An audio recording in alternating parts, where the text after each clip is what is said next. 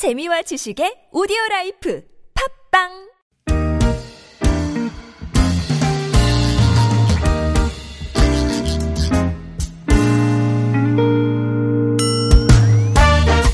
서울 속으로 2부 시작됐습니다. 화요일 평소처럼 오늘도 건강 상담 함께 진행해 보겠습니다. 연세대학교 의대 가정의학과 이덕철 교수님 스튜디오로 나오셨어요. 안녕하십니까? 네, 안녕하세요. 어, 오늘 달력상 빨간 날인데. 이덕철 교수님은 오늘 뭐 저, 어, 어떤 사찰에 가셔야 된다거나 이런 건 아니시죠? 네. 뭐 보통 때 평, 평상시에 이렇게 조용히 네. 걷는 걸 잘합니다. 예. 예, 어쨌든 뭐 죄송하고 감사하고 오늘 이 시간 나와주신 분들께 그렇지만 오늘 특히 더 그렇네요. 자, 구글 플레이나 애플 앱스토어 이용해서 TBS 앱 애플리케이션 내려받아 설치하시면 실시간 무료 메시지 보내실 수 있고요. 샵 0951번 담은 50원 또 장문 100원의 정보 이용료 추가되겠습니다. 카카오톡은 TBS 라디오와 풀친 맺으시면 무료 참여하실 수 있겠습니다. 벌써 사연을 많이 올려주고 계신데 어, 건강 상담이니만큼 연령 정보, 성별 정보 예, 기본으로 알려주시면 좋고요. 또 어떤 증상 겪고 계신 좀 더 자세히 적어주실수록 어, 정확한 답변이 있을 겁니다. 어, 여름 이제 다가오니까 어우, 그렇죠. 이게 더울 때는 진짜 올여름 얼마나 더우려나 뭐 이런 걱정들도 많이 하고 계시고 그 햇빛 강하면 오존 그 걱정도 또 함께 예, 늘어날 수밖에 없잖아요. 오존이 이제 어, 정확히 어떤 게 안 좋은 건지, 뭐 어떤 건지 예, 좀 예, 풀어주실까요? 맞습니다. 요즘 자꾸 그 오존의 농도가 높아지는 추세가 인- 되는데요. 오존이 왜 생기냐면은 어, 자동차에서 나오는 배기가스 같은 것 때문에 이게 질소 화합물이거든요. 예. 그것이 여름에 강한 햇빛을 받으면 이게 오존으로 바뀌게 되는 것입니다. 그러니까 주로 있는 때가 이제 한여름 바람이 불지 않을 때 낮에 잘 그렇게 되는데요. 예. 이 오존이 뭐냐면은 우리 몸속에 들어오게 되면 이게 산화 제입니다. 그러니까 산화시키거든요. 음. 네. 단백질을 산화시키고 지방을 산화시켜서 못 쓰게 만드는 거예요. 이렇게 되면 우리 세포가 전부 다 이상해지잖아요. 음. 예, 예. 그게 가장 노출되는 데가 빠른 곳이 기관지겠죠 아무래도요. 어, 어. 그래서 기관지 쪽에 폐 질환이 생기는데 아? 천색이 천식이 생기기도 예, 하고요. 예. 폐기종이 생기기도 하고 이것이 심장으로 가서 심장 쪽에도 좀 문제를 일으켜서요. 이것이 전혀 냄새도 안 나는 거기 때문에 어떻게 되는지는 모르겠는데 음, 모르면서 우리 몸이 손상되는 혹시 활성산소 산화 스트레스 이런 얘기 많이 아, 들어보셨죠? 네네네. 바로 오존이 이런 산화 스트레스를 갖다 올려주는 그런 역할을 그렇구나. 하는 것입니다. 아유 참 이게 미세먼지도 그렇고 오존도 그렇고 요즘은 눈에 안 보이고 맞습니다. 우리가 미처 신경 쓰지 못하는 사이에 어, 우리의 몸을 망가뜨리는 이런 것들이 많네요. 환경이 어. 굉장히 중요하죠 요즘에. 그래요. 오존 저 농도도 꼭 체크를 해봐야 된다는 게 이래서 나온 얘기군요. 음. 2417번님, 저는 우유만 먹으면 어, 장 트러블이 생깁니다. 어, 이런 경우 많을 거예요. 네.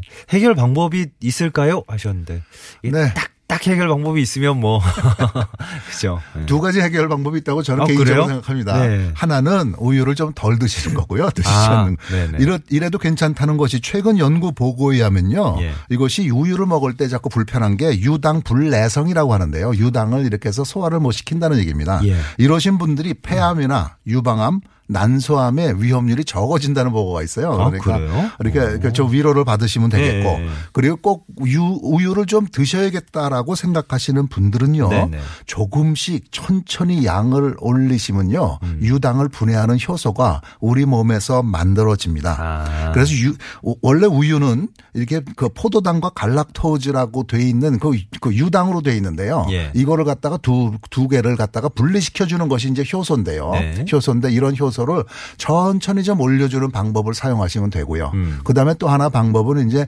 식사를 하시고 나서 우유를 먹게 되면은 예. 우유가 이렇게 장내에 이렇게 그 있는 시간이 좀 길어지면서 예. 길어지면서 또 우리 그 유당 분해 효소가 더 잘 나와가지고 예. 이렇게 그 소화가 잘 되게 되죠. 음. 이런 과정을 조금씩만 거쳐주시면은 이렇게 우유를 어느 정도는 드실 수 있게 됩니다. 어, 참 인체의 신비를 다시 한번 느끼게 되네요. 이게 잘 적응을 하는 거군요. 그렇죠, 서서히 그렇죠. 적응을 시키면 예, 예. 그래도 좀 뭐 사람마다 어, 차이는 정도의 차이는 있겠으나 적응하실 네, 수 있다. 맞습니다. 예.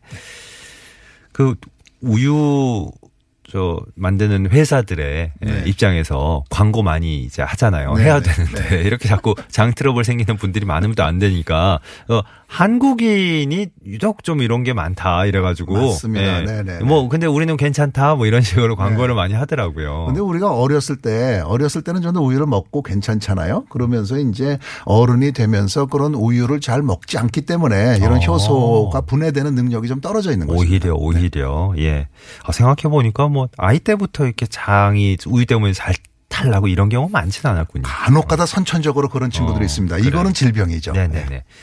3688번님 62세입니다. 몇 년 전부터 소변 보기가 참 힘들어요.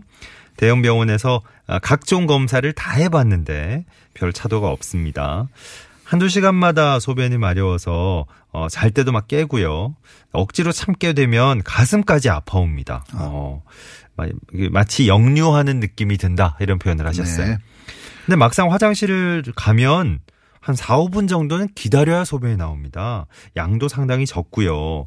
어떻게 해결해야 될까요? 하셨네요. 어, 증상이 상당히 좀 심하신데요. 사실은 제가 궁금한 게 이제 남잔지 여잔지를 밝혀주시지 아, 않으셨어요. 사실은요. 네, 네. 그래서 양쪽을 다 설명을 드리겠습니다. 예. 일단 남자라고 하면은 전립선의 문제일 가능성이 굉장히 높습니다. 예. 그러니까 전립선이 좀 커가지고요. 네. 이렇게 요로를 갖다 막고 있는 음, 거거든요. 네. 그렇기 때문에 그 소변 보러 가서도 잘 안 나오고 굉장히 힘들고 어려울 수가 있습니다. 네. 이런 경우에는 이제 약물을 사용하고 아주 심할 때는 그좀 수술을 하기도 하죠. 예, 예.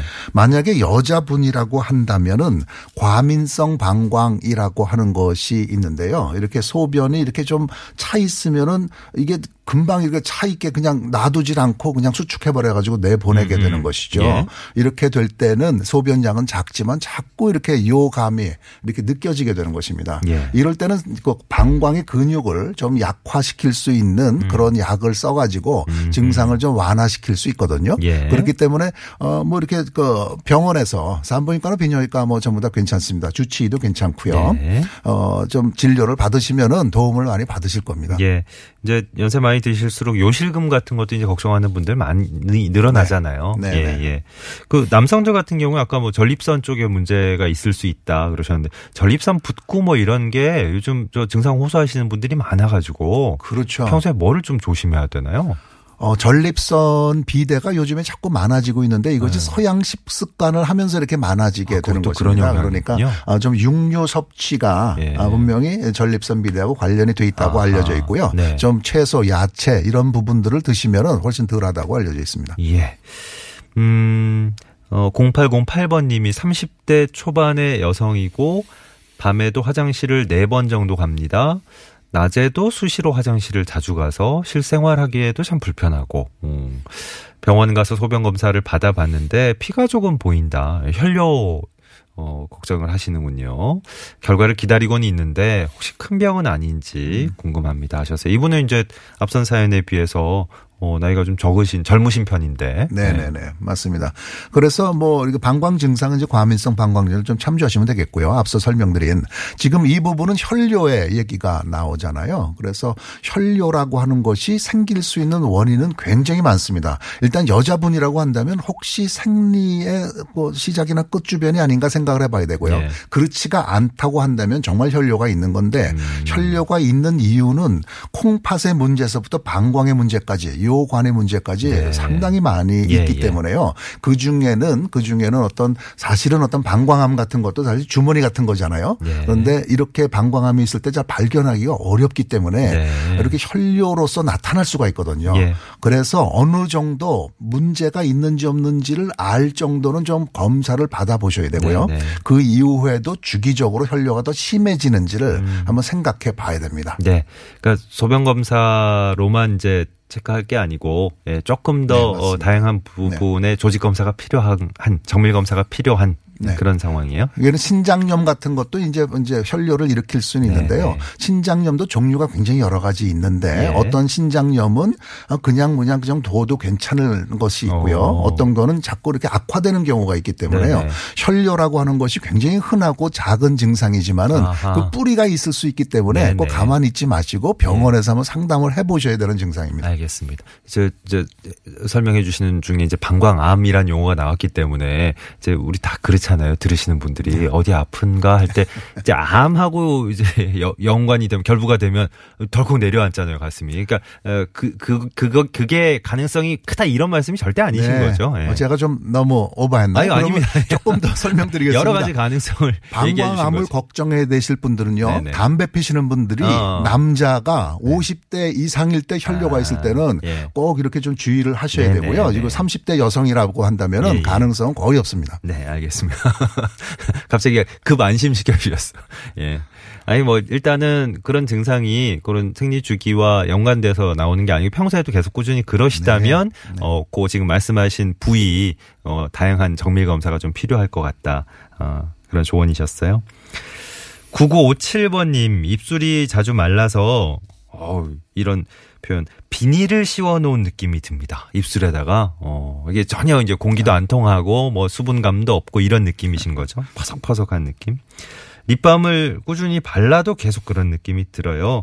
이런 느낌이 든 지 한 3주 정도 됐습니다. 이유가 도대체 뭘까요? 하셨네요.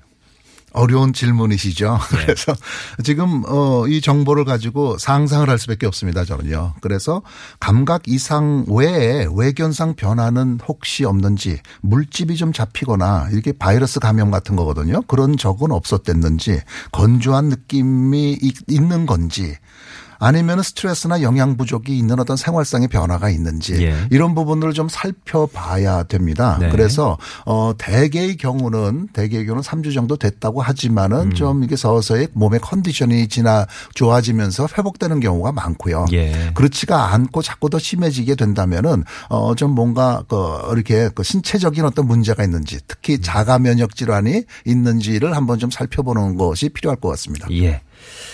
어, 세필님은 왼쪽 새끼손가락 끝마디 안쪽이 가끔 욱신거리고요. 여기 누르면 통증이 있습니다.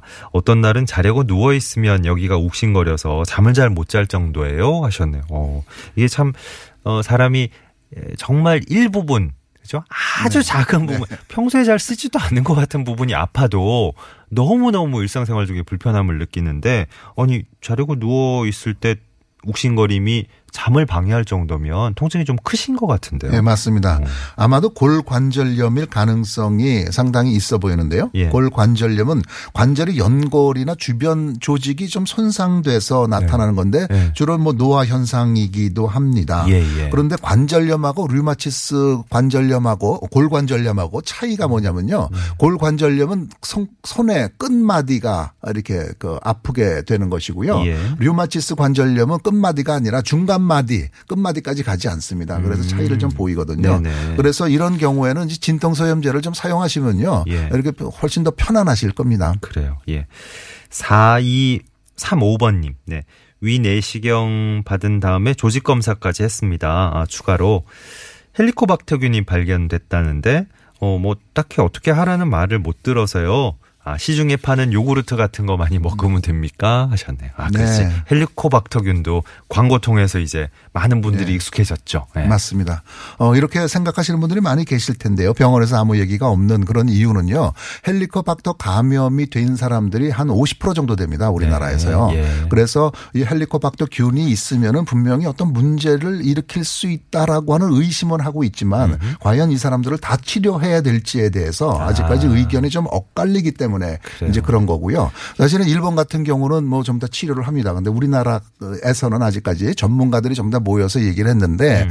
궤양이 있거나 위암의 어떤 좀 그 위험 요인 그러니까 조기적인 병변이 네네네네. 있거나 이런 경우에만 치료를 하게 돼 있습니다. 아? 그렇기 때문에 아마 아무 얘기도 안 하신 것 같고 예. 이때 요구르트를 먹으면 어떻게 되겠는가 이 부분에 대해서는 뭐 뭐 별 그런 효과는 없다고 이렇게 저희들은 생각하고 있습니다. 아. 네, 뭐 이게 어 전문 의학계에서 볼 때는 의료계에서 볼 때는 뭐 특별히 어 유의미한 인과관계가 있다 이렇게 보기는 어렵다. 네, 헬리코박터 균은 상생제를 써서 박멸하지 않으면요. 그렇게 그래요. 평생 간다고 생각하시면 됩니다. 알겠습니다. 그러니까 참 우리 몸이 잘 버텨주고 잘저또 적응을 하고 그러니까 뭐 정말 아무 균도 없는 무해 청정 지역 뭐 이렇게 될 수는 없는 거고 그렇게 그렇죠. 돼서도 안 되는 것 같고요, 그죠? 예. 자 건강 상담 오늘 여기까지 해야 되겠네요. 연세대학교 의대 가정의학과 이덕철 교수님 수고해 주셨습니다. 고맙습니다. 네, 감사합니다. 네, 늘푸름님은 오늘 대전 투어를 떠나신다 그러고, 네, 08, 아, 0407번님은 아이와 함께 마시안 해변 가셨다 그러고, 네, 나들이 떠난 분들 네, 행복한 시간 보내셨으면 좋겠네요. 볼빨간 사춘기 좋다고 말해 네, 귀여운 노래 끝곡으로 준비했습니다. 이 곡 전해드리면서 서울 속으로 물러가죠. 내일 다시 뵙습니다. 고맙습니다. 인기 많고 잘생긴 넌 내게만 그렇게 쌀쌀하게 굴더라